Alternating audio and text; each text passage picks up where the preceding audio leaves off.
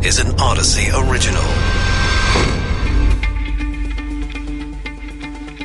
This is Coronavirus Daily. I'm Charles Feldman. I'm Mike Simpson from the KNX Audacy Studios in Los Angeles. Another COVID treatment looks promising. This one from Pfizer. It's a pill. They say it cuts the risk of hospitalization and death by 89% when given within three days after the start of symptoms. Now, Merck has a similar pill just approved in Great Britain, but this one seems to be even more effective. We'll get into whether these treatments are the real deal and if they will soon be approved in the U.S. Booster shots, have you had yours, are available for certain groups of people, but they're not as popular as the health officials had hoped.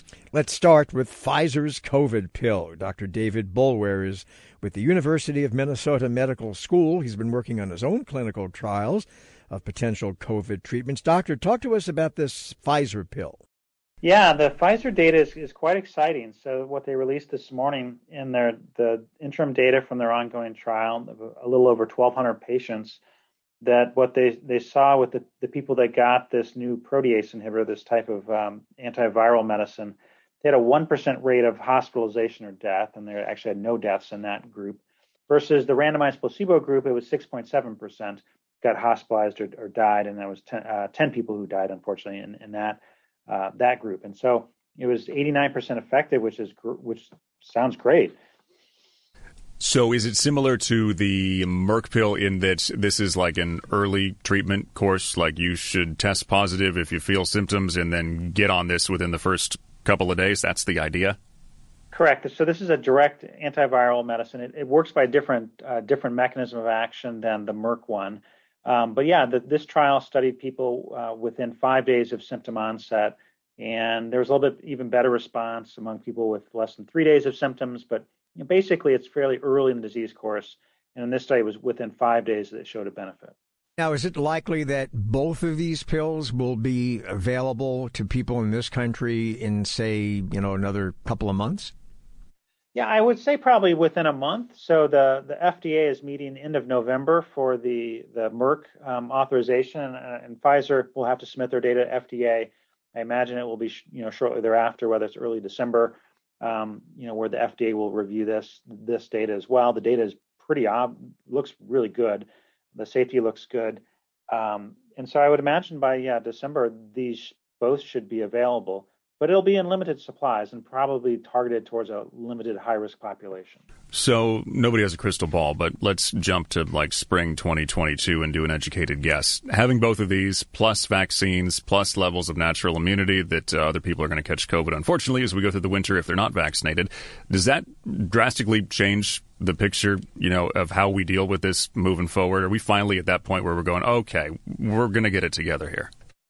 Yeah, I, I, think that's you know that's the case. That you know there's a, been a lot of uh, people saying, "Oh, this is a game changer. This is a game changer." Well, this actually might be that. So having effective early treatment, you know, coupled with vaccination, um, you know, this is really the way out. I think that that you've got effective therapies, um, and to reduce deaths, certainly there's multiple avenues now that are possible. Okay, but uh, you know, I'm sure that there are people who don't want to, for whatever the reason, to get vaccinated because they don't trust what's in the vaccine, but for whatever reason they trust what's what's in pills, uh, who are going to say, "Oh, well, now there are going to be two effective pills that I could take. My doctor gives me the prescription. I go down to the drugstore, pop them for a few days, and I'm just fine. Why should I get vaccinated?" Well, I think it's still better not to get infected because when you get infected, you're more likely to spread it onwards to your your friends and families and loved ones and people you're around.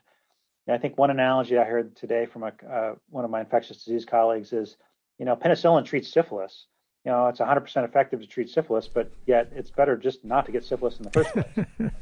yes, yes, that's exactly. Analogy, actually. Yeah. There, Dr. David Boulware, infectious disease scientist, University of Minnesota Medical School. Coming up after a short break, if you haven't noticed people lining up at pharmacies and doctors' offices for their booster shots, it's because they're not. A shortage of vaccine boosters isn't something we have to worry about. It's because demand for them well below what health officials had thought, at least here in California. So, what's happening? Dr. Jeffrey Luther, member of the California Academy of Family Physicians Board of Directors, also member of the California COVID 19 Vaccine Advisory Committee. So, Doctor, does the low demand surprise you? Yeah, it surprises me a little. It disheartens me more than anything else. I think partly it's a factor of it being confusing. You know, initially we came out with the third dose of the mRNA vi- uh, vaccines for the immunocompromised, but we didn't call them boosters. They were just third doses.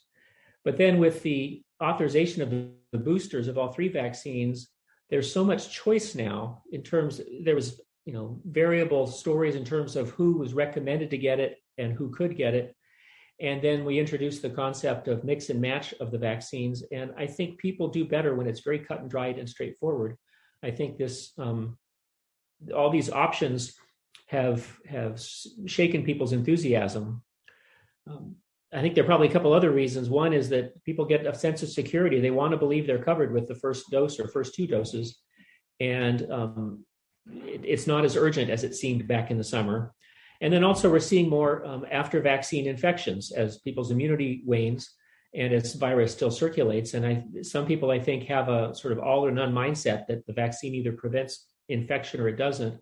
And since people who are vaccinated are getting uh, infections, there may not be a sense in them getting a booster. I'm not sure how much that plays into it, but it's it's complicated to get people back to roll up their sleeves. Do you think it's segmented at all between the different categories? I mean, is there demand for the 65 plus group, but not the younger with conditions, or have you not seen any of that? Or maybe it's just also some Johnson Johnson people who haven't gone in gotten their second dose yet. Maybe the word hasn't all filtered down. They thought they were covered with just the one, but now it's really pretty much no matter who you are. If you got J and J, you need another of something. That's absolutely true, and the um, the low demand kind of goes across the three virus, uh, three vaccines in terms of it's not just J and J people not coming back, and it also cuts across ages. It, uh, certainly, the seniors are the ones we're most worried about, partly because they're more at risk of infection, and partly because remember they were the first ones immunized almost a year ago. They were the first ones out of the block, and elderly people don't have as robust an immune system, so their immunity is bound to wear off a bit more than a younger person. So they're the ones we want to get immunized or boosted the most and those numbers, both in the community and in nursing homes, are still not what we want them to be.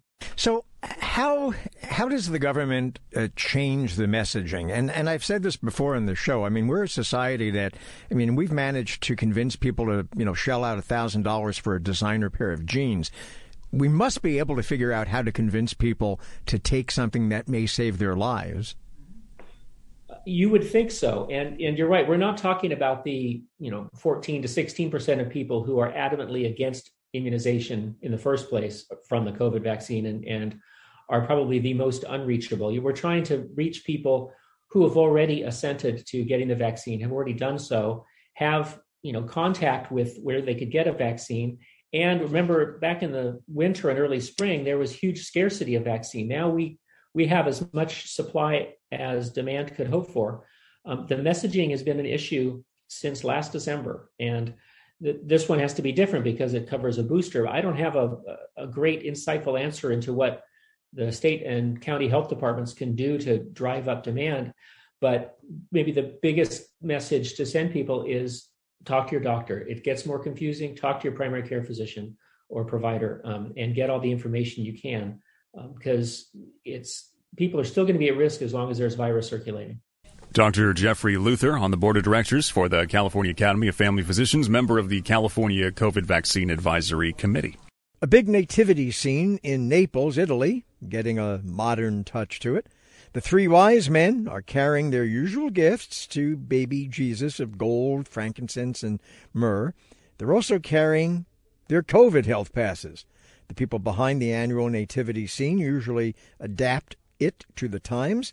Last year, they gave the figurines of Mary, Joseph, and the wise men masks to wear.